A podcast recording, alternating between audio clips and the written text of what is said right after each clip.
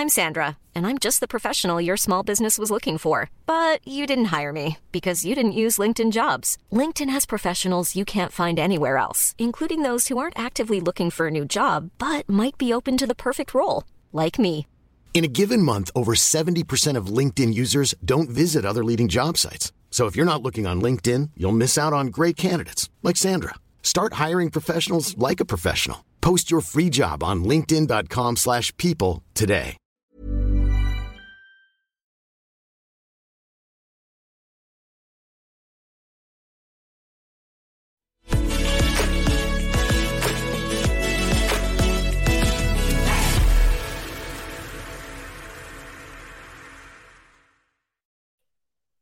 Woo! Welcome to the show. Blimey. What a lot we have to talk about today. The continued implosion of Twitter in real time. Horrifying, gripping, disturbing. Lots of ways of describing what's happened in the two weeks or so since Elon Musk took over Twitter. Now, I think, and I did a previous video on this, I think many of us did not have particularly high expectations, to say the least. But I think the sheer scale of what can only be described generously as a total clusterfuck, I'm not sure many of us quite appreciated. There are big question marks about whether or not Twitter will exist. We know that because those questions have been raised by its actual owner, Elon Musk, who, of course, has raised the prospect of bankruptcy. We've seen, of course, mass flight of advertisers, mass sackings, mass resignations. Uh, we've seen the, the the the attempted rollout of Twitter Blue, which has been pulled. Um, the whole thing clearly beyond, I think beyond the the, the, English language is of course immense, but what words to describe exactly what has happened? It's it's a tough one. What we're going to do today is there we go. We have a little cartoon of uh, of the uh, of the Twitter um, the Twitter bird uh, sitting surrounded by fire, saying this is fine. For those listening to the podcast, I'm sure you're familiar with that particular meme. Um, what we're going to do is talk to two brilliant experts today. I want to hear about the inside story, what's actually happening at Twitter, and where's this likely to lead? Is Twitter basically finished? I mean, I know the the title of this show suggests I've I've come up with a quite definitive conclusion, but we don't know. We don't know what will happen day to day at the moment on Twitter. It really is a roller coaster. So do do hold on tight. Um, before I bring in our first brilliant guest, uh, we have um, later, I should say, Bruce Daisley, who's a former vice president um, of Twitter here in the UK. Um, if you're watching live, do click through to the YouTube link, press like and subscribe. Um, you can, of course, listen to us on the podcast. Uh, do if that's what you prefer. And um, support us on patreon.com forward slash 84 but also use super chats. You can put questions to the guests, and I will thank everybody at the end, including the people I forgot to thank last time, which I will do at the end of the show because I'm a very, very bad person.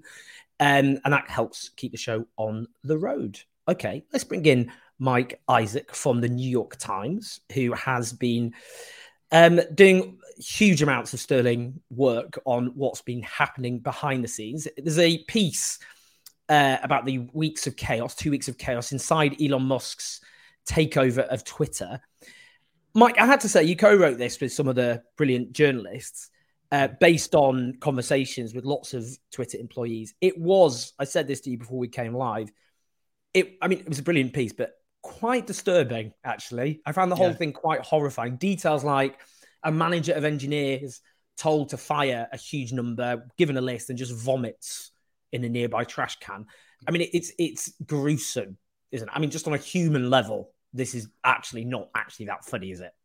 No, I mean, I, I think you're totally right. I think eh, from the outside, and for us watching on Twitter, or for people like you and me who are sort of on this for a living a lot of the time, um, it can be you know absurdist and and crazy and funny and whatever but i mean there are people inside who have been at this company some of them like 10 years they're in most of their tech career or have come there like with a real you know silicon valley idea of like changing the world and giving a voice to people.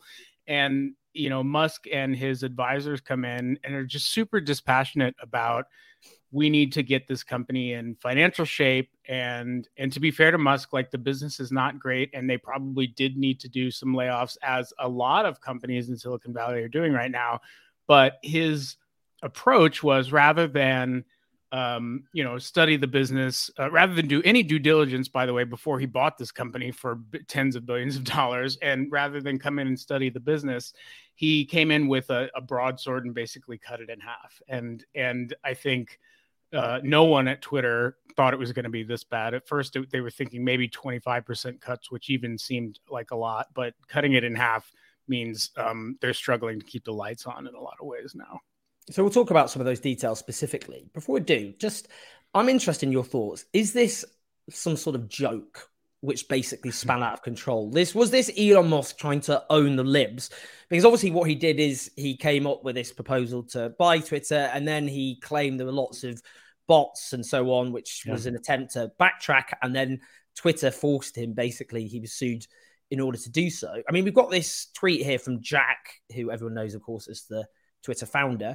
In principle, I don't believe anyone should own or run Twitter. It wants to be a public good at a protocol level, not a company. Solving for the problem of it being a company, however, Elon is the singular solution I trust. Mm. I trust his mission to extend the light of consciousness. Very, mm, very, yeah. It sounds, he sounds like a, you know, a new age hippie there. Who's, but he's actually just handed uh, the company to a unhinged right wing spoiled brat megalomaniac. So, but I mean, what, what, just explain, do you think it was basically a joke that spiraled out of control?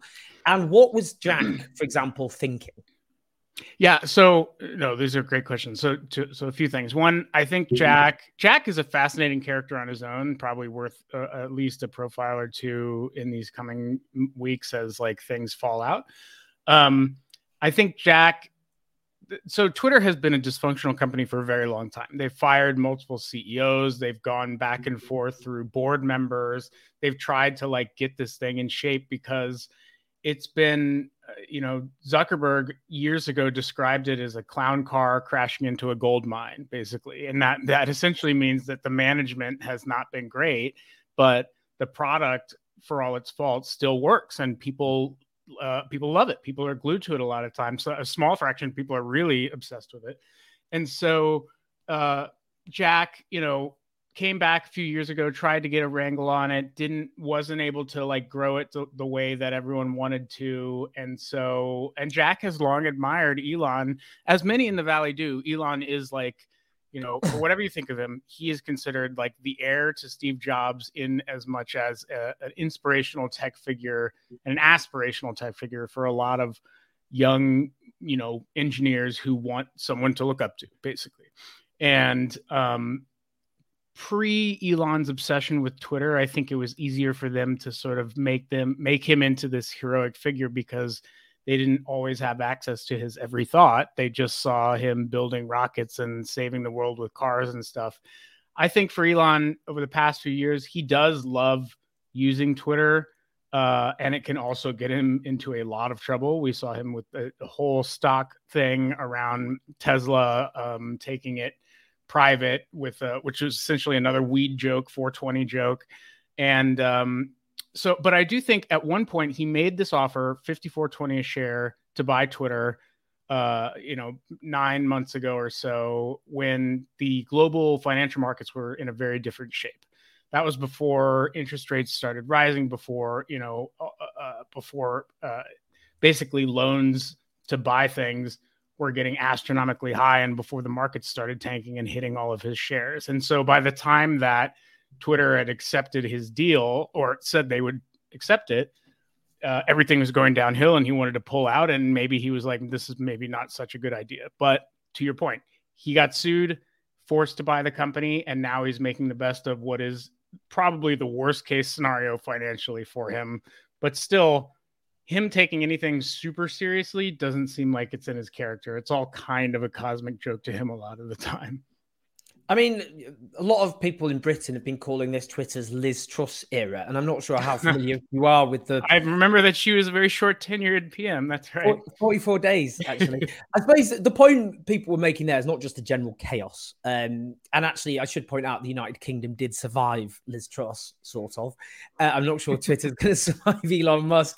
Um, but it was actually more that, you know, Liz, Liz Truss bought into kind of, you know, right wing libertarian ideas, which then just went bam, collided with reality.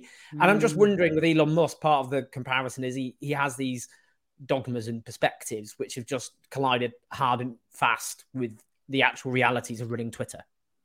No, I think that's totally fair. I think he, you know, he's been there's actually a line of Silicon Valley thought that's more prevalent than folks think. Um, that is more it's there's libertarianism which i think has existed here for a while but then more right-wing and conservatism conservatism that folks uh, don't express as much. And i think people mostly think oh techies a bunch of liberals out in san francisco whereas which is where i am. And and um, you know of course they're lefties or whatever. And it's it's not really the case as much anymore honestly. I think um, San Francisco has changed. There's ultra concentrated wealth here. Obviously, Elon is a billionaire, and like their feelings on uh, police and crime and um, uh, fiscal fiscal sort of uh, behavior, responsibility, or the role of governments, like that stuff is uh, is leaning less mm-hmm. um,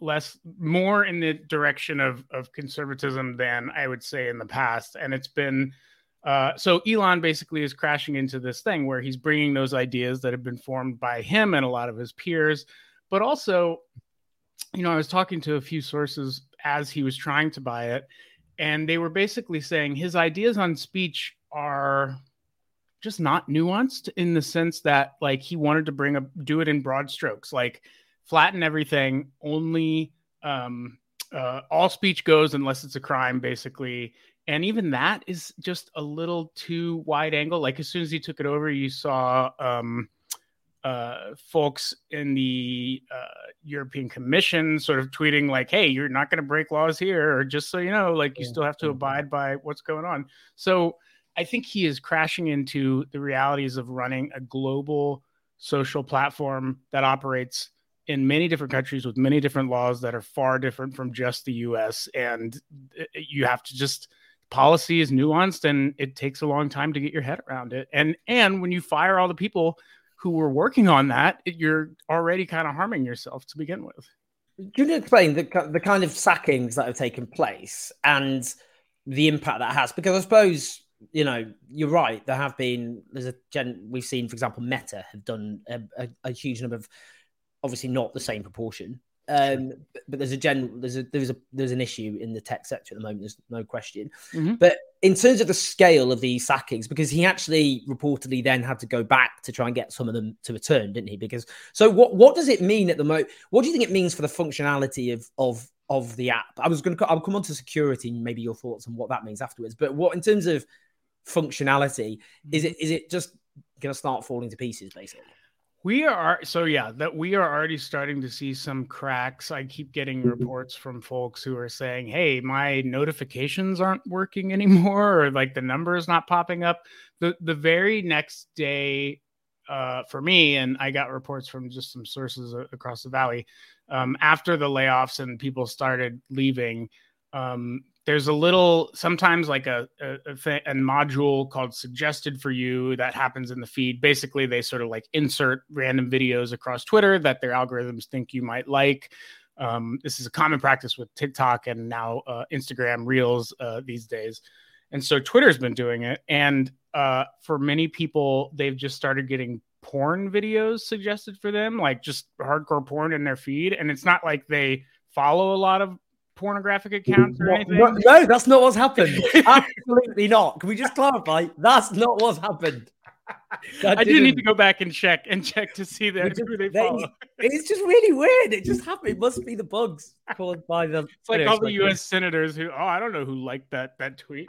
uh, but no, but I, I think little things like that because there are people who, or the tr- let's say the trends uh, in the United States, like what um uh, what was trending, or, uh, uh, or, or, like there are teams that curate the news stories that are like topical in the U.S. and then place them in this um, Discover tab, like just stuff like that. There are people that that man those, and they're not there anymore. You know, so the systems are kind of going awry. And to your point, they were like, okay, we probably cut too deep into muscle, and there's folks on the revenue team that we need to bring back, or we are screwed. You know, so they did start desperately bringing folks back, but we also sort of published some details on managers who are like, who said internally, very stupidly, um, you know, these people were weak and lazy, so we're only bringing them back to get things back on track, and then we're going to fire them basically right after, which is just super messed up, especially in this economic environment.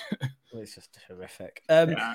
So we've seen this this memo from a lawyer, um, which was this is from The Verge. Um, I've got this here.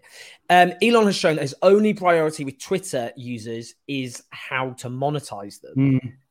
Um, so a couple of things I'm interested in is is what he's talking. I mean, in terms of actually risking the security of users, what what do we mean by that? And there's also the issue of the Federal Trade Commission, which has the ability to fine Twitter billions of pounds worth of money, uh, dollars even, wrong currency. Either way, um, sorry, you've you've been independent for quite a while now. I should realize. um, so in terms of, um, but Elon Musk's right hand man, the lawyer, what's his name? The lawyer guy. Oh, uh, Spiro, Alex Spiro. Yeah. So he said, well you know, Elon Musk fires rockets into space. He doesn't care about the Federal Trade Commission. Doesn't strip the Federal Trade Commission of its abilities to find Twitter anyway. So, what do we just? I'm interested in kind of security yep. and also kind of legality issues. Yep. No, no, 100. percent I think. um So after these three top sort of like privacy, information security officer, um, uh, data security folks left and quit in a blaze of glory. Basically, at least one of them posted this internal memo that you posted. Um, and they basically told people, look, if you are asked to do anything illegal, you need to get out. And also posted a whistleblower, a link to a whistleblower site um, that folks at, at Facebook have used in the past too. And basically, it's just like, if you're if you see bad or illegal activity going on you need to go to these people and get protections for yourself because because you don't want to get wrapped up in an indict, indictment, basically, you know. And the FTC, the SEC have been kind of circling this for a while, um, particularly because Elon, um, in the beginning, when he started buying up large portions of Twitter in the background, Twitter stock, uh, back in like January, there are laws that basically ha- have you disclose when you reach a certain threshold of stock that he failed to do at the time, and that may have broken the law. And so there, uh, so I believe the SEC is sort of circling that and trying to figure out what happened. But look, I think when your top three lawyers on a particular um, topic, especially complying with the FTC, are worried enough to leave and um, and are working under Spiro, the um, his top lawyer, who has basically taken over the legal department. I think that's a really dangerous sign. You know, I think like what does that mean about how they look at data security or how they look at compliance and international sort of law and or just compliance in the United States, their home country. Um, it, it's that's when folks um, were telling me, look, this is a big deal. People don't get it, the fact that the lawyers are quitting, and lawyers are the most conservative folks. They don't really talk to outsiders a lot, and they they just are very um, very hew very closely to the law most of the time as they're paid to do. So I just think it's a it's a worrisome thing. I also think there are questions, just to your point about security, questions about direct messages, private messages, like how fe- how people feel about the safety of those.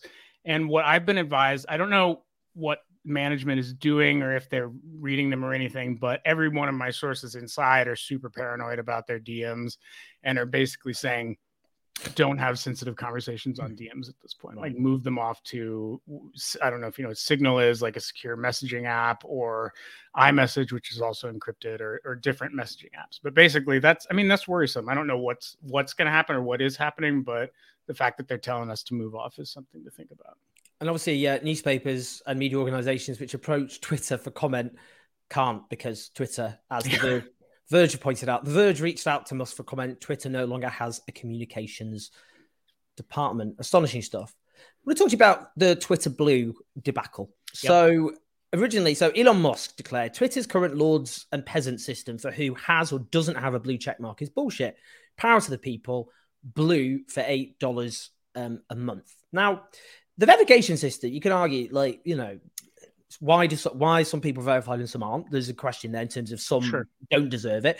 Obviously, sure. there was a long hit, you know, for a while. There was like Nazis, yeah, uh, right.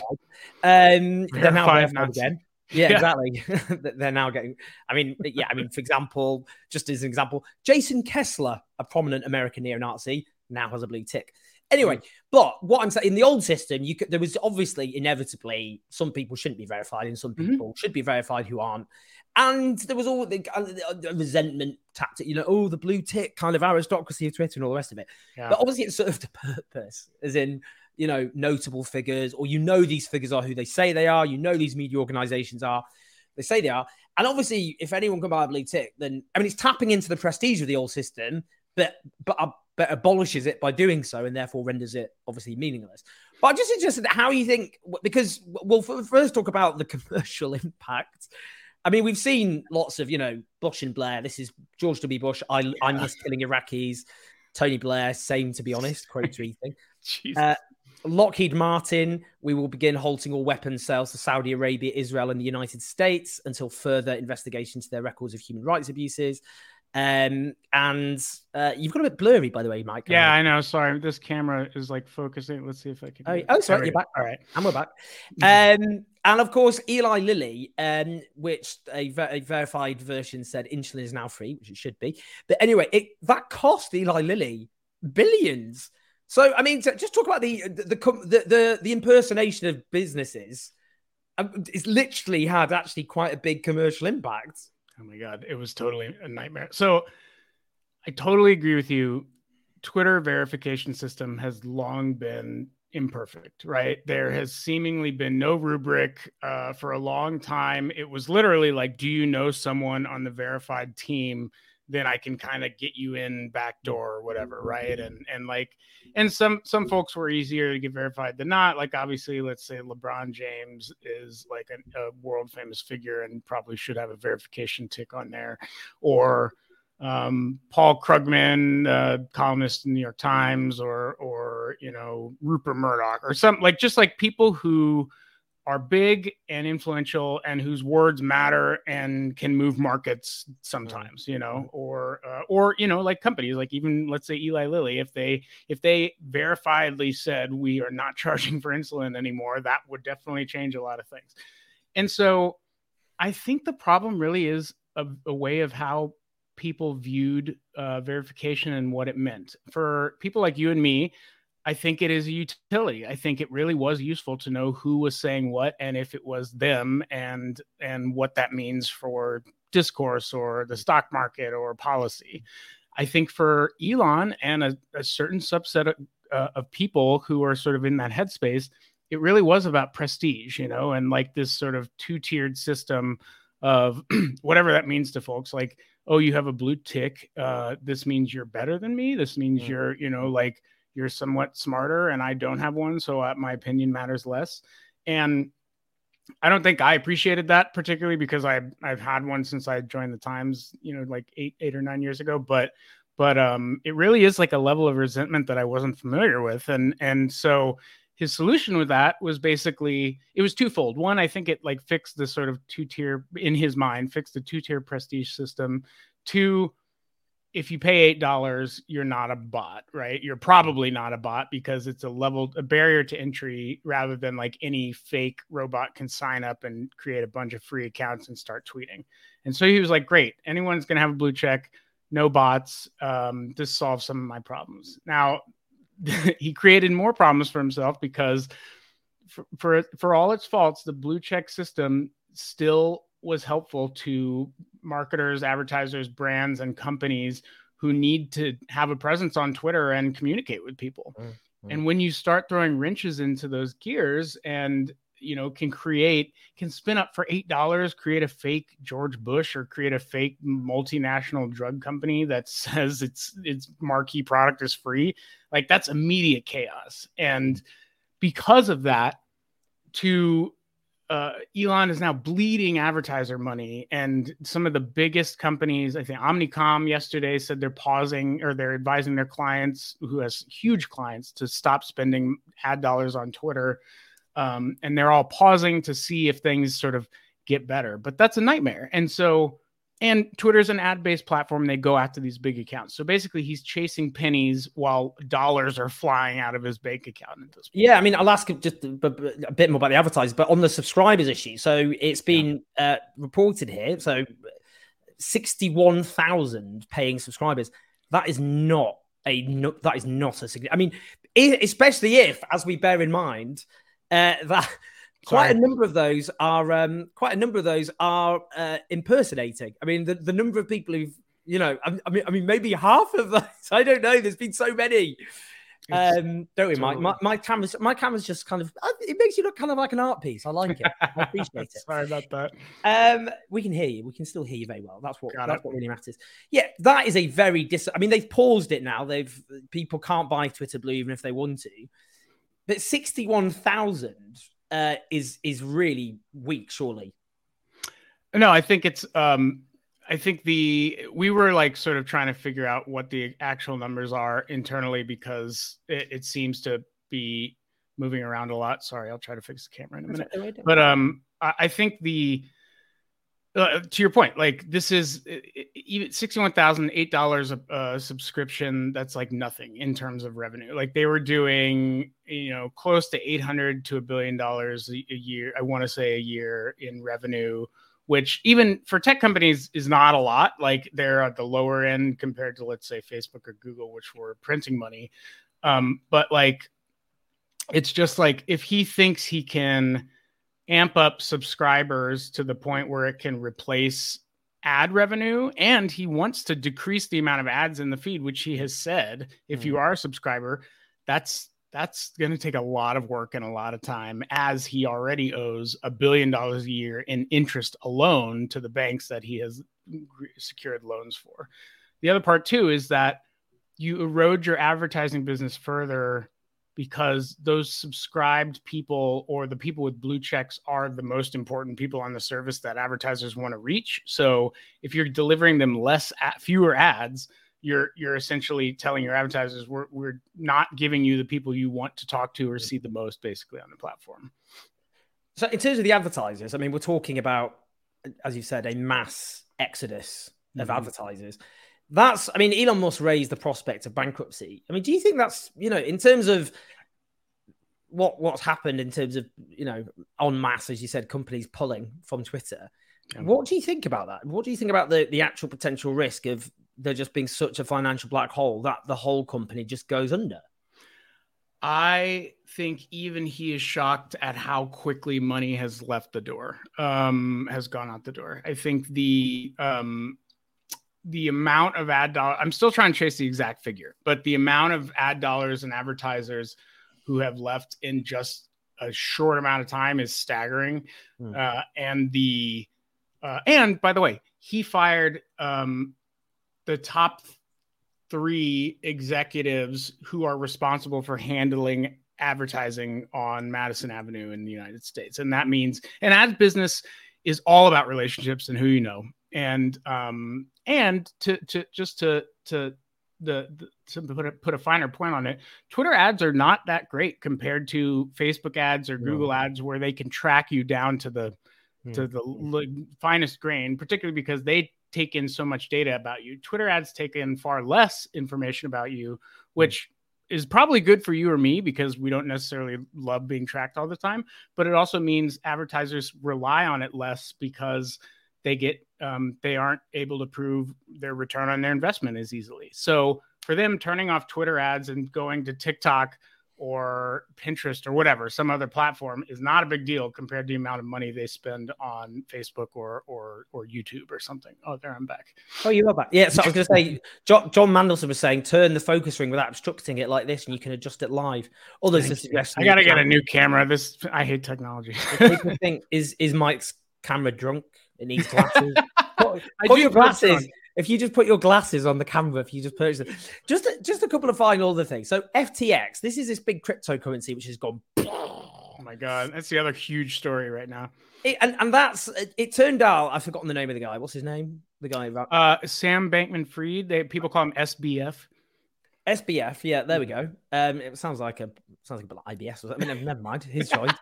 um, anyway, he's he's lost his fortune. Oops. What um just he he was actually uh, trying to apparently throw money into Elon Musk's deal. So just to, can you explain just a bit, yeah. just briefly about that? Totally. Um, and thanks for that question down there about the Elon and the senator going at it. Oh yeah, can you um, ask? This is David Bowater with Elon Musk and Senator Ed Markey going at it yesterday and today. What are the chances of Congress getting involved? Yeah, totally. I think it's. I mean, he's basically Elon. This is the other thing. He likes taunting senators. He he loves fighting with Bernie Sanders, who's famously a socialist and a senator over here, and he can't help himself when he gets into these fights. So um, I believe the Washington Post created a fake account of one of the U.S. senators, Ed Markey, and paid eight bucks, and they impersonated him, and were doing all sorts of like funny or you know funny stuff online, and Markey got a hold of that and was like, "What the hell is going on?" So sent a letter to Elon. I think, I mean, part of this, the part of the problem is like the spectacle around all the stuff going wrong is drawing more people to troll the platform. So mm-hmm. like maybe it burns out over time because I do think people are trying to just mess with the system. But it's not good when Congress is immediately getting involved after you make huge changes to this. And just quickly to the FTX point. So Sam Bankman-Fried, this young billionaire, 30 years old, um, says he's going to give away all his money. Everyone loves him for a long period of time, especially in the media, and um, goes basically has to declare bankruptcy and his company worth like upwards of 30 billion dollars worth upwards of 30 billion dollars by venture capitalists because of a series of financial maneuvering that may put him in actual legal risk mm. and so you know months earlier this year back when he was sitting high on the hog um, he when elon was trying to raise money from outside investors for the platform sam bankman-fried reached out to him was really desperate to invest and Elon joined a Twitter space on Friday to talk about that. And I was luckily in the Twitter space, and he was saying, you know, my my bullshit radar went off basically when I heard this guy talking to me. Like something was off, and like I ended up turning down the three billion dollars that he was pledging. And it was probably a good move because that three billion is now vaporized and, and worthless basically at this point. Mike, really, really, really appreciate all your wisdom and thoughts there. It was really, really insightful stuff. Gruesome, as I said. I really do recommend people read, by the way, uh, the piece. If people, I think you might have to have. Can you? If you do, you need a. I think um, there was a free article actually. There was like a gift. They people um uh were telling me that was made free on the site. I think sometimes they they make big articles free to to get people to subscribe. So you could probably go read it. Um, Brilliant. Well, it's yeah. inside Elon Musk's takeover of Twitter. It's a really gripping and and gruesome read. If I'm honest with you, I found I found it afterwards. I had to just have a little walk. right on. Well, that's um, how I. That's how I hope all my pieces make. Yeah, of course. Yeah, I mean that's just that's just any piece. That's just just casually just throwing him off across the world. People just emotionally involved. Um, but honestly, Mike, uh, really fascinating stuff. And do follow Mike Isaac on. What was your Twitter handle again? So I should. Uh, it's just yeah, Mike Isaac, um, I S A A C. Uh, do follow as, and I'm sure you can continue to watch the destruction of Twitter in in real time on, on the Twitter account until Twitter. your Twitter account goes under. That's right. um, all right, Mike. Thanks so much, buddy. Thanks so much. Take Thank care. Thanks, uh. Take care. Thanks for having me great stuff there uh, from Mike. Very, very insightful. I'm now going to bring in just straight away, actually, Bruce Daisley. Boo! You didn't expect me there, did you? To suddenly just drag you in. Oh, Bruce, I can't hear you. You're muted. Oh, hold on. Unmute. Can you unmute? Hey there, it's Michelle Norris. I'm host of a podcast called Your Mama's Kitchen. When I travel, I'm usually looking for a way to find a taste of home when I'm not at home. And one of the things I love to do when I am at home is entertain. And Airbnb allows me to do that. When I was in California recently, I rented a house that had a great kitchen. And when we were sitting around the table, we we're all thinking, we're in someone else's house. Someone could be in all of our homes as well. If you have a home, but you're not always at home, you have an Airbnb. Your home might be worth more than you think. Find out how much at airbnb.com/slash host. Burrow is a furniture company known for timeless design and thoughtful construction and free shipping, and that extends to their outdoor collection. Their outdoor furniture is built to withstand the elements, featuring rust-proof stainless steel hardware, weather-ready teak, and quick-dry foam cushions. For Memorial Day, get 15% off your Burrow purchase at burrow.com slash ACAST and up to 25% off outdoor. That's up to 25% off outdoor furniture at burrow.com slash ACAST. Your mic isn't connected. Hold on. He will be. I'll just keep talking. Oh, there we go. Okay. Okay. Yes. Very, very crisp voice. How you doing? I'm good, thank you. How are you? Very, very well. It's great to have you, by the way. I'm just going to quickly, because this is very important. Bruce actually has a book out at the moment called Fortitude Unlocking the Secrets of Inner Strength, which I'll ask you about um, at the end of the interview as well, because it sounds like a really, really fascinating book. Um, Bruce Daisley is the former is a former vice president at Twitter. So he, how long did you work at Twitter for? Eight years actually. So I joined right in sort of 2012. You know, a lot of people's early Twitter moment was uh, either the London riots in 2011. I remember. Uh, and then a lot of people had a, a, Twitter moment in 2012 when the Olympics happened. And Twitter's quite good when the sort of a big collective moment. The biggest challenge Twitter always had was getting new people to sign up because it's compared to a lot of other apps, it doesn't make life easy for you when you first sign up. Mm-hmm. Before I ask so, you about what what what what's happened, and also just about Twitter generally, um, just on a human level, I'm just interested actually in your thoughts because you work there, you put in a huge amount of your life, your time, your your effort. You lived and breathed Twitter, I suppose. Lots of us live and breathe Twitter, probably too much, I would say. But I mean, you lived and breathed it as you know someone who who who that was your life, your career. Just on a human level, what what are you thinking? What are you feeling at the moment? Yeah, I mean, look, you know, it, it's um, even when you're there, when you work at a big technology company like that, often, you know, I'd gone to work at Twitter because I loved it as a product. And at the time, it was like this frivolous place that, you know, at the time, Caitlin Moran was saying it's transformed comedy because women's voices are being heard at the time. You know, people, was, John Prescott was saying, I can have a horrible article about myself in the news uh, mail on Sunday and I can I can counter it. I can get something to come out. Or, you know, Jonathan Ross was tweeting Stephen Fry. It was this frivolous place. And, you know, the learning about all technology products is that um, initially we find ourselves filled with the optimism of how this can create something special. And look, you know, it's still now the reason why everyone knows Greta Thunberg's name is social media. whichever flavor of social media, but social media has made celebrities and names of people who otherwise would be denied a platform. So, um, but I recognise that Twitter's got a really conflicted aspect to it. You know, even when I work there, one of the, the interesting things you work at a company like that, technology company like that, and the um, the head office in San Francisco. Quite often, they will make really bad decisions. I remember really keenly knowing that abuse was tolerated for years. You know, like uh, I'd wake up one day and there was a female female Labour MP, prominent Labour MP, getting horrible abuse. Uh, I think you know, uh, repeated episodes. One MP had a series of of, of not rape threats. Uh, so what that means is that hundreds of people were sending tweets to that person saying they wouldn't rape her. Yeah, um, and it's like, that. and at the time, what would happen was you're working at this big technology company, you're sort of filled with optimism about what these products can achieve. Mm-hmm. And the company would say, well, it's not against our rules. And so it's really interesting. So there's always been this strange, you know, my relationship when I was there was okay, we've got to try and reform this, we've got to try and change it, we've got to sort of keep pushing. I, I feel deeply sad. I'm I'm really hoping that someone can create a um, an alternative, you know, a, a, a, something that represents the good of the product without necessarily sort of, you know, without losing the network effect. Any social product needs a network effect. There's no, as the alt right have learned in the US, it's very easy to set up a product um, that is just just has one side of the discourse, and it doesn't doesn't it's not very satisfying it doesn't really build a, any mm. audience and so the critical thing is sort of understanding how we can um how you can sort of get that network effect but you know w- without the toxicity really I, I was always interested because there was always this claim that social media has created echo chambers but uh, the research actually suggested quite the opposite in that actually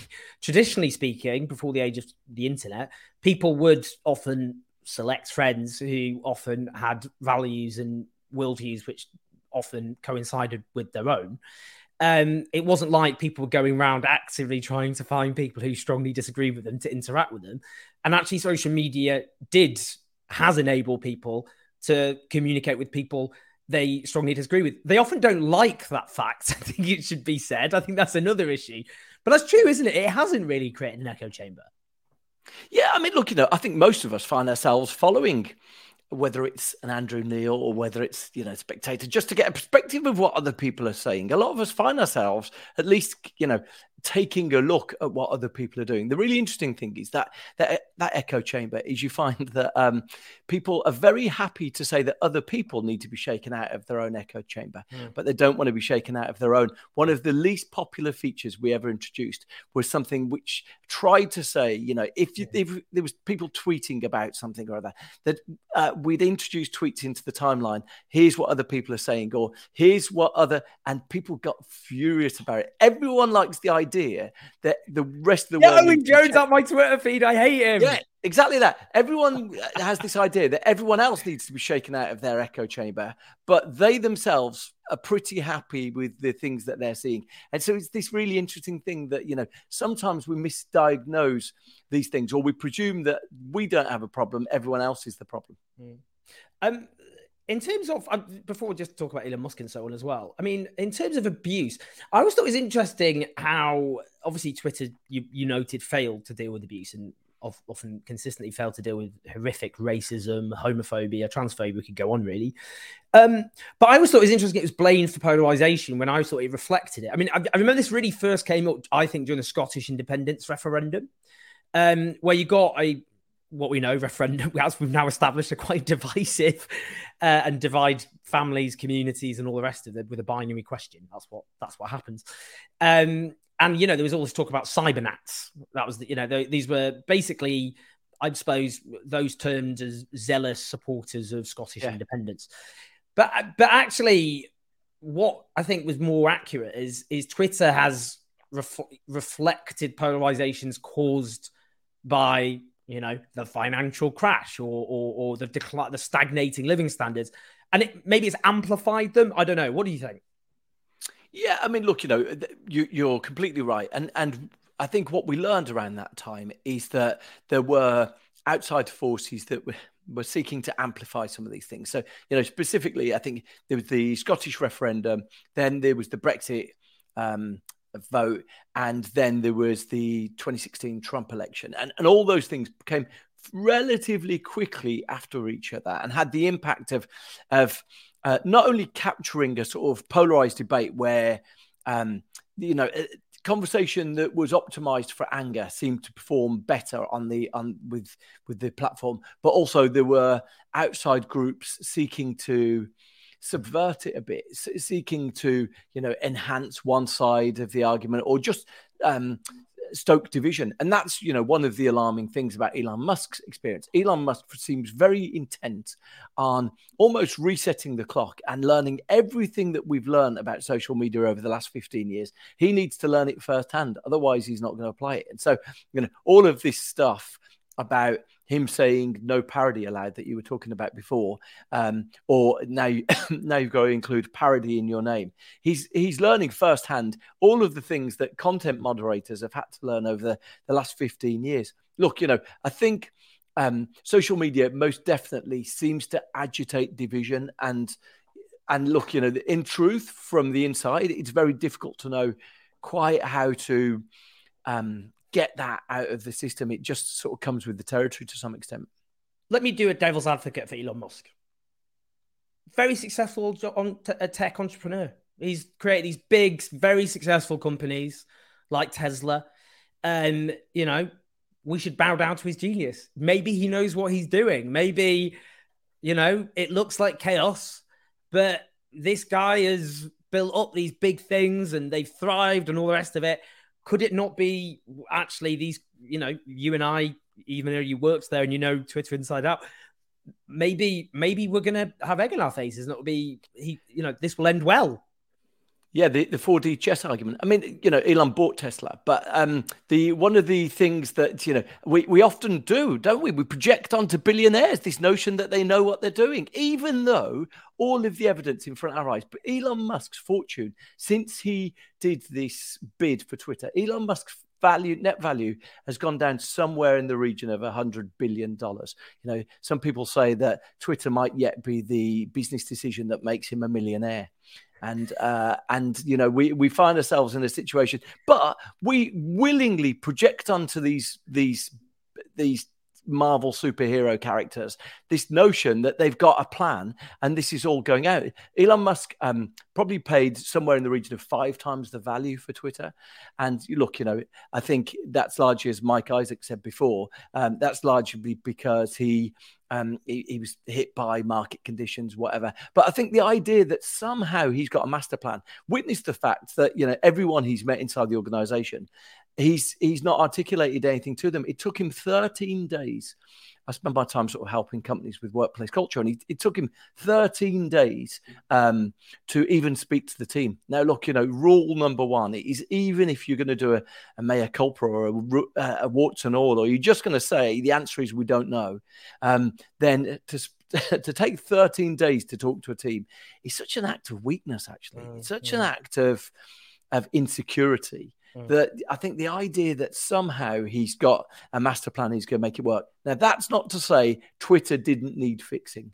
You know, we we all recognize. I, I think it's you know, all of us who use Instagram, all of us who use TikTok, will recognize for all the bad of, of either of those platforms, we'll recognize TikTok uh, has pretty much a, a no abuse policy. You know, if you often see people returning on TikTok saying, I've just had a week's ban, sorry I couldn't mm. post. You know, often you see that they've got a very firm line. They put the line in the sand. What you find with that is when you've got a firm line, people are often far more cautious about going over it. Instagram is just a kind kind of place. And but, you know, yeah, I mean, Instagram those... is, yeah. But Instagram's my happy place where people are just very sweet. And then I go on Twitter, it's like die you effing gay, lots of homophobia. I didn't used to get homophobia on Twitter. Yeah. That exploded over the last few years. Quite interesting.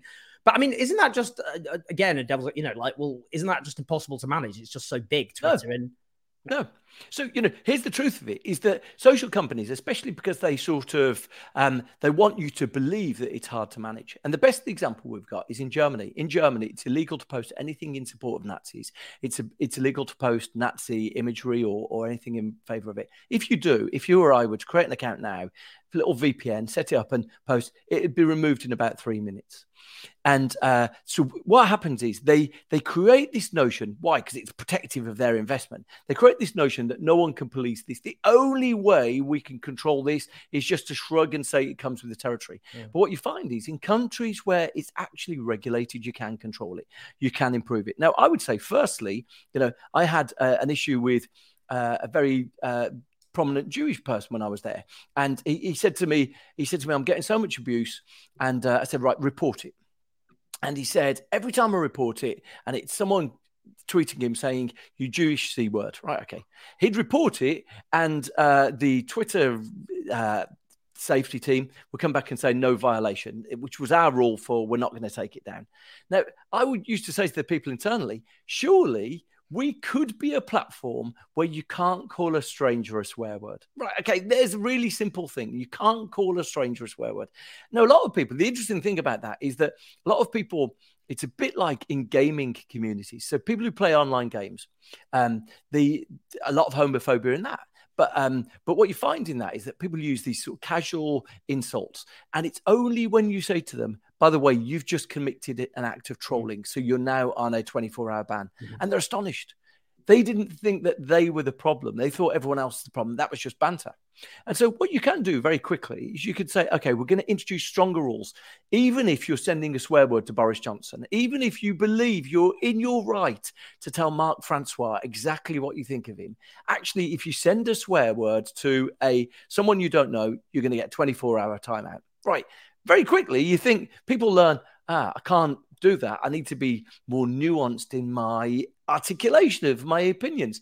And very quickly it can be controlled. So two things. Firstly with with regard to the lessons from germany um, you can ha- actually have much better regulation. The truth is this um, and we're just about a couple of weeks a week and a half from the world cup. And you know during the last big football tournaments, we've had repeated episodes on not just on Twitter, on Instagram as well, of professional footballers receiving racist abuse. Why? Because you only need one half wit full of lager to send a tweet and it's a news story. And often, you know, maybe the players themselves don't always see it, and sometimes they do see it. But you know, you only need it's it comes with the territory. You've created this phone line that connects hmm. a lunatic with a celebrity. You know, to some extent, it comes with the territory. But um, you know, if people knew that during the moderation for that, there'll be during World Cup games, there'll be two or three people eh, working in Budapest. Budapest because um, it's all offshore, it's all it's all remote, uh, it's it's all um, uh, contract work, if you knew that there were two or three people in Budapest who were checking your tweets and they're kind of not given much incentive to take action because if they suspend someone and that person appeals it, uh, then and when it comes to appeal, their manager will say you made a mistake there. Whereas if they don't suspend someone, there's no one who's going to appeal it, and so it never gets looked at again. So two people in Budapest are going to be reviewing all these tweets. You know, we shouldn't be surprised if someone something ends up on the front of the Sun and the Daily Mail because you've just got an inadequate resource. So it can be done, but just social media companies need to be forced to do it with su- sufficient resource, really. You mentioned Elon Musk's chat to the team. So Elon Musk said this was um, Mike Isaac tweeted this. He was just previously on. Uh, he was asked, How are you going to deal with the expected attrition, align everyone on a shared vision? And he said, I don't know. We all need to be more hardcore. Oh my he's a nightmare. The guy's a nightmare. He's a nightmare. Um, but um, again, I'll do devil's advocate. Twitter wasn't profitable. Changes had to be made. And he might be being a bit blunt about them, but maybe there's no option to some of the things he's done. So Twitter was two years ago. Twitter was a thirty percent margin business, and this idea, like any, almost every business in the country would say, "Okay, that's a great business." This idea that um, we witnessed it a bit when Instagram was in the midst of debating turning into TikTok, and Adam Mosseri, the uh, the boss of Instagram, said, "We need to do this to grow." A billion people use Instagram. How, how big do you want it, Adam? Yeah. Um, but this idea that businesses and technology businesses have got a right to infinite growth or the right to be vast and colossal and consume so much more of our attention is an illusion. And it's an illusion of venture capitalists' um, investment. You know, the idea that you that any business has a right to be bigger and bigger and bigger and bigger and get more attention. We need, you know, unless you've got a billion users, you're not successful. It's total illusion. Now, Twitter could exist as a far more sustainable, you know, it was a 30% margin business. It could focus on getting the right things right as Mike said, Twitter ads are terrible. You know, compared to sometimes the ads you see on Instagram, where you go, actually, I quite fancy that, uh, or the ads you see on YouTube. The ads you see on Twitter, you never want to buy those things, and so the ads are terrible. There's there is a way to make it a much more um, sustainable and profitable business, but it was just run through this notion of Silicon Valley, where you know, unless you're growing at thirty percent a year, unless you're growing at fifty percent a year, somehow you've got no value to you, and and it's a total illusion. It's a, it's an illusion of venture capitalist um, uh, investment. You know, the idea that nothing's got any value. That Instagram, Instagram reaching a billion people, you know, has no value because it's not growing. It's just bananas, actually. How do you see this playing out? I mean, do you think Elon Musk might get bored, might see the own the damage to the knock on damage to Tesla's reputation, for example. I mean, there was a brilliant piece. I forgot what it's called. It was like "Welcome to Hell," I think Elon, uh, which went into just the challenges he would face, the realities he would face, and that was including dealing with the Indian government, the Chinese government, and you know China being a massive market for Tesla. You know, and as you said, a huge amount of his fortune has been wiped out. He's he's you know, I mean, it, what do you think? Do you think? Do you think the problem? I guess I'm doing a meandering question here. Will this end with Twitter going down with Elon, or do you think it's possible that it could survive Elon and maybe like the UK with Liz Truss? We're still here, aren't we? Well, you know, inter- interesting metaphor, and obviously, like, as you said to Mike, you know, it's got sort of strong. Uh, Elon Musk at Twitter has got l- strong Liz Truss on a hen weekend energy to it. You know, we're sort of we're waiting for something to to pay off, and to some extent, you, you start looking there, going, so, so when's the Jeremy Hunt moment? When's like we're, we're just going to bring in a boring adult, and you could you could see a res- resolution of that. He basically says the revenue performance is looking so bad next year. The way that American advertising works is that this time of year, all the advertising, loads of advertising is sewn up for the next year. So the fact he's sort of run this pantomime in this time of year means you can project outwards. He's, he's sort of caused himself collateral damage into 2023.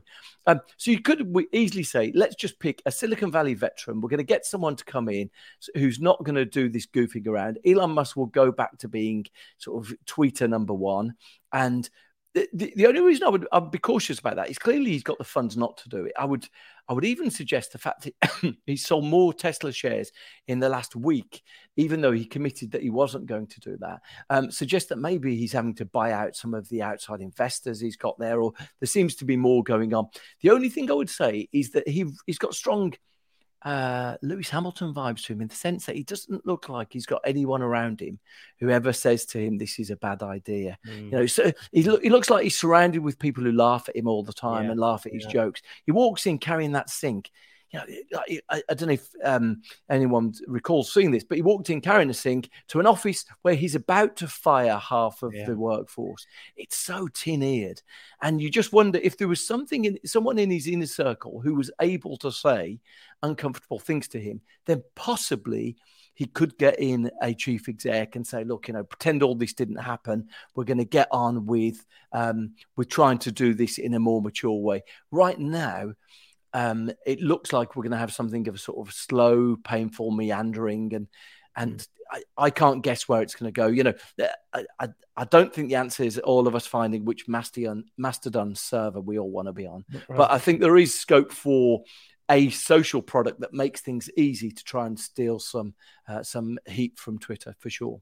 I think you're right. He's surrounded by basically Richard the hamster Hammonds. People are just like, yeah, well, you're so great. I mean, that's the problem with lots of multi-billionaires is they already feel because they, they have a self-perception that they accumulated all that wealth through their own means rather than actually a combination of often privileged backgrounds like Elon Musk has a very privileged background uh, like public sector research the internet is a creation of the public sector people often don't realize so is the algorithm for that matter um, as well as luck timing, all sorts of things. They think, and then they're surrounded by yes men who tell them how brilliant they are and how they their decisions are expressions of genius. Just finally, um, on that on that depressing thought. So basically, it looks. I think your your view, just before I just finish on your book, I think is Twitter is probably not going to survive. That's basically, I think, where you're at. I, I, think it probably will, in the same way that MySpace is still there. You know, oh, it'll, it'll sort of like chug along. Oh, I, I, here's the critical thing: a lot of us spend a lot of our time scrolling through Twitter, and here's the thing about Twitter: we often talk about social media as sort of giving us a dopamine hit. For for ninety nine percent, there used to be a time um, verified users on Twitter never used to see ads. Why? Because they were regarded as so important for creating the content that mm. the amount of money you could earn by showing Britney Spears adverts wasn't worth worrying about. But um, so, so you know, the, the fact that first and foremost, Elon Musk is really t- damaging the reputation with the people who make the good stuff is is worrying. But um, right now, I, I, don't see another product coming along and stealing, creating that network effect. You know, a lot of us created social media accounts, mm. and you know, for good or for bad, we we sort of still got them. Twitter works on the basis. It's quite gossipy, actually. You know, for most people, the pop of dopamine on Twitter isn't that they got loads of likes on their tweets. For most people, it's not. For content creators like yourself, Owen, you know, slightly different. But for most people, they scroll through. They often don't tweet from days at a time, but but they love the, the revelation. They love the discovery. They, whoa, you won't believe what's happened. They want to tell three people yeah. that, you know, that, that Gavin Williamson's gone. Right. It's, it's that, it's the fact that you're in on the inside. Yeah. And to a large extent, being on the inside, getting the latest is deeply addictive, but it's hard to replace. Instagram doesn't do, Instagram's as you say, it's a happy place. It makes you smile. It's ah, like you follow aesthetic stuff that you wouldn't follow elsewhere. But um, Twitter's got that gossipy sort of uh, ability to put you in the know, especially with in something that is really of your passion. It might be, you know, you're obsessed with tennis, you're obsessed with pop music, and so as a result of that, none of your mates share that interest, but you are right on the inside now, yeah. hearing all of the the gossip on it. And so until something replaces that, I think Twitter will keep going in, in some form. But um, th- truly, there there is clearly the scope for something well resourced. I think is the critical thing. Something well resourced to come along and to steal a march and and and to to some extent replace it. You know, for most for most young people, clearly it doesn't need anything replacing. TikTok's replaced it, but you know, for for people who want to consume. Um, tweets, you know, written content, it's it's going to be hard to replace. So I would say it's going to be sort of a slow, a slow and stinky death, actually. Bleak. Um, just finally, on a non-bleak topic, your brilliant new book, which is a Sunday Times bestseller, Fortitude: Unlocking the Secrets of Inner S- Strength. So I don't know, I'm unable to read. Um, just give us a bam. What is this great book? Here's, here's what it is. None of us believe that psychology is in any way politicized, but it is. And all the psychology that reaches us comes from the US. And um, the you know anyone who finds himself exposed to workplaces now there's everyone's talking about so much burnout we need resilience courses. Uh, schools there's so much exhaustion amongst kids we need resilience courses. It's like this word that's become ubiquitous. And what you find is that the truth about resilience is that it's inconvenient to the reaganite era of psychology that's tried to say that it's this individualistic thing that we all need responsibility for for doing. In fact resilience pure and simple is the strength we draw from each other. So the reason why the people in ukraine Ukraine are so strong is not because Vladimir Putin invaded the, the strongest nation in the world, but because we draw strength from the people around us. It's a collectivist thing. Now, of course, that's deeply inconvenient to people who peddle this individualist uh, idea of economics then, and they try and sort of get it into their psychology. But if we understood if we understood that you know teenagers who who have a family meal during the pandemic their resilience went up um, if we recognize it, we all the examples we have about resilience, people in the Second World War who are being bombed, it's all about this shared identity, this collective identity. It's deeply inconvenient to some of the politicians who are mm. trying to tell us that we need to be more resilient. But the reason why this the angle they're pitching doesn't work is because it's it's individualistic and it's based on a premise that just isn't true. So it's about how uh, resilience is the strength we draw from each other. Absolutely fascinating stuff. Well, I'm looking forward to read it, and I hope everyone gets their own copy. So, just again, that's Fortitude Unlocking the Secrets of Inner Strength by Bruce Daisley. You can follow Bruce Daisley on Twitter so long as it exists. Bruce Daisley is spelled D A I S L E Y. Bruce, it's been such a pleasure, honestly. Really, really fascinating, thoughtful, and depressing. It's not been it's not been that cheery, any of this. But unfortunately, the world in which we live is often what can you do? That's what the material we've got to work with. Um, but cheers. Good luck with the book as well. Uh, not that you need luck because it's a Sunday Times bestseller. And um, yeah, take care. And thanks for joining us. Thank you. Cheers, buddy. Great. Well, I've learned a huge amount. Um, d- depressed by much of it. Um, again, I do think it's again bleak, isn't it? When you get you know these billionaire spoiled brats taking huge chunks of our social and democratic infrastructure and they're just ruining them it is a bit bleak. In terms of Mastodon, have I even said it right there? It is Mastodon. yeah, I mean, I was going to have a little, just not a little chat, but I mean, I have joined uh, Mastodon. In fact, you can see. Uh, here we go. Oh, I am. If you want to follow me on uh, Mastodon, I have just set up an account, which is Owen Peter Jones at todon.eu. Now, the reason I've gone from that's my middle name, Peter. Um, I made, I think, an error in my uh, early 20s. When did I join Twitter? I think I joined Twitter when I was like 25. Um, because at the time, my birthday, people like, oh, God, he's terribly young, isn't he? I'm 38. No one's saying that anymore. Quite the reverse. In fact, I've gone through this kind of quite fully process where people for ages were like, well, he's far too young to know what he's talking about, to, oh, getting quite old now, aren't you, Owen? But I didn't have a middle bit. Just jump from one to the other. It's irritating. Anyway, I'm not I'm not making a mistake of putting my birth date and my username again. I would have hoped I could have changed it on Twitter as well, but I I don't think I'm going to be able to appeal to the Twitter authorities. I don't think they've even got a department to change name anymore. Who even knows? Anyway, it's at Owen Peter Jones at Todon, T O D O N dot EU. Um, although I spoke to them and they were like, not sure our server's going to survive all of this. Oh, well, well, we'll see what happens there. I've not quite understood it yet. I'm not going to lie. Um, I'm, I'm the, the interface is a bit, um, but I'm, I'm going to give it a go and see how it, see how it goes. I don't know if anybody else is having fun with it. Um, um, people saying look like a teenager. I mean, I'm just, I'm going to take that just because I am 38. Um, but there we are. Um, yeah, so uh, I'll give Mastodon it. I just don't think it's not going to replace. I'm just going to be brutally honest. It will not be replacing Twitter. That's not going to happen. Um, and I think Bruce's point there is interesting. Could something else spring up? It is. You, there is a generational divide on social media. I find it fascinating how Facebook I remember joining Facebook in 2005 when it was only specific universities you could join, and it was obviously associated with students, university students. Uh, and now it's associated with boomers, isn't it? Let's be honest with you. It's Boomerville. Um, I mean, not exclusively. I use Facebook um, um, a lot. It's a very important part of my uh, platform, I would say. Um, but um, it is used by predominantly older people. I think Instagram now is increasingly, I think it's, I think particularly big with younger millennials and older zoomers. Am I getting this right? I sound ridiculous. TikTok is obviously just like so hegemonic amongst younger people now and where they get news and all the rest of it, as Bruce says. I just don't know. Mastodon. I don't know. Is it going to? I don't know, guys. I mean, it's worth. It's worth. You know, it's, it's nothing lost. I think in my head I was a bit like, probably could do with using Twitter less, just for my own mental well-being and life.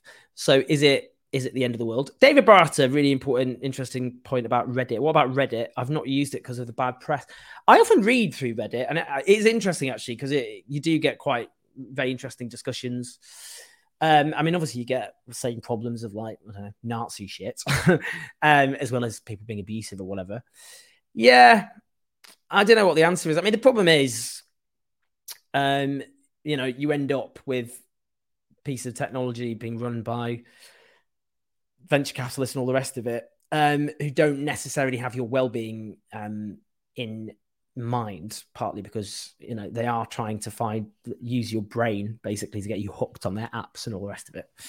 Um yeah i mean you know how healthy is social media and various platforms in our lives and in society is obviously a very long unrunning debate I do think it'll be tragic if Twitter goes under and there isn't a viable, proper replacement because it has become an important part of our democracy. Because what it does is it um, platforms' voices that are underrepresented, particularly in the national media, which is very skewed towards people often from privately educated backgrounds, people who are men, white, obviously. Um, you know, you get suddenly on, on Twitter, there are people with significant voices, at least on that medium, who are people of color, uh, people who are trans, very important in the anti trans moral panic we're living in. I mean, don't get me wrong, they have a terrible time often on the platform, um, particularly trans people. I mean, not particularly. I don't want to start doing a hierarchy there, but it's just the level of transphobia trans people get is just gruesome. Let's be honest with you. But you do, you do, you know, it gives so it, it does that. It it provides a platform for alternative perspectives that, particularly in dissenting perspectives that that are often marginalized. Um, it provides, you know, a wealth of information that otherwise is not easily accessible, often in real time. I mean, again, that has downsides because you can get misinformation spreading about events on the ground. That's true. And, you know, you get rumors which become reality.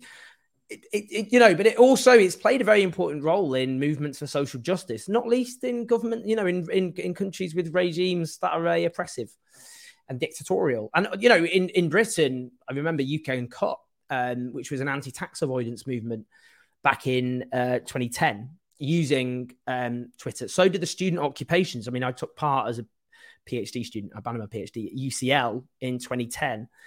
And you got this national student uprising, and you got about 80 universities occupied by their students. And Twitter was very, very important there.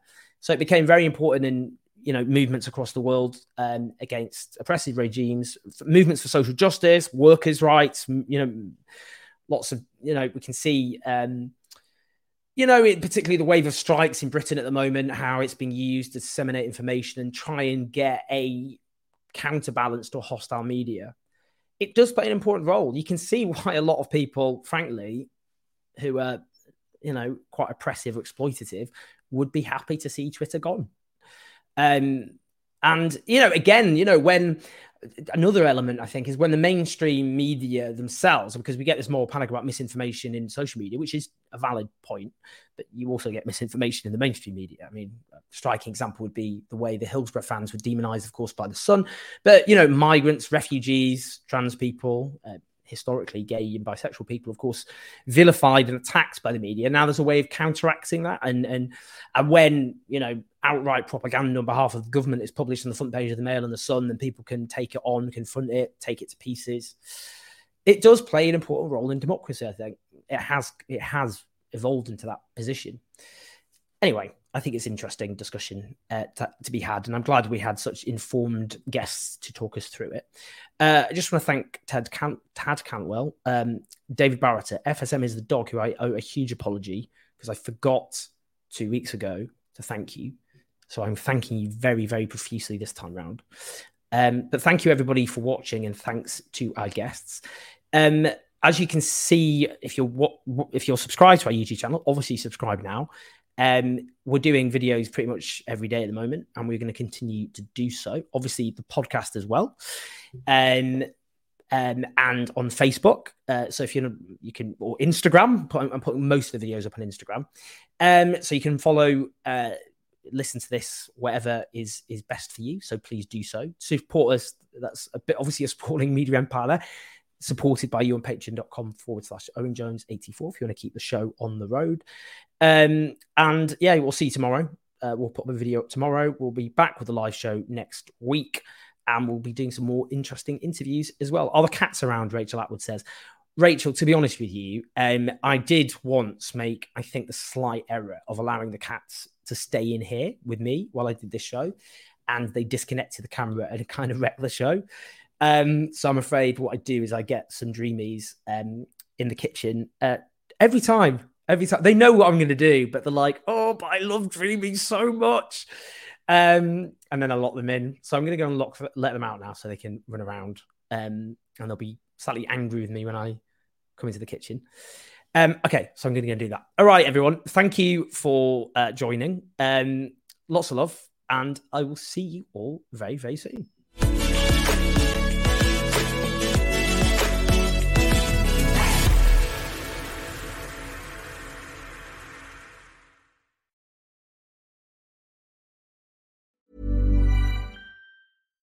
This message comes from BOF sponsor eBay.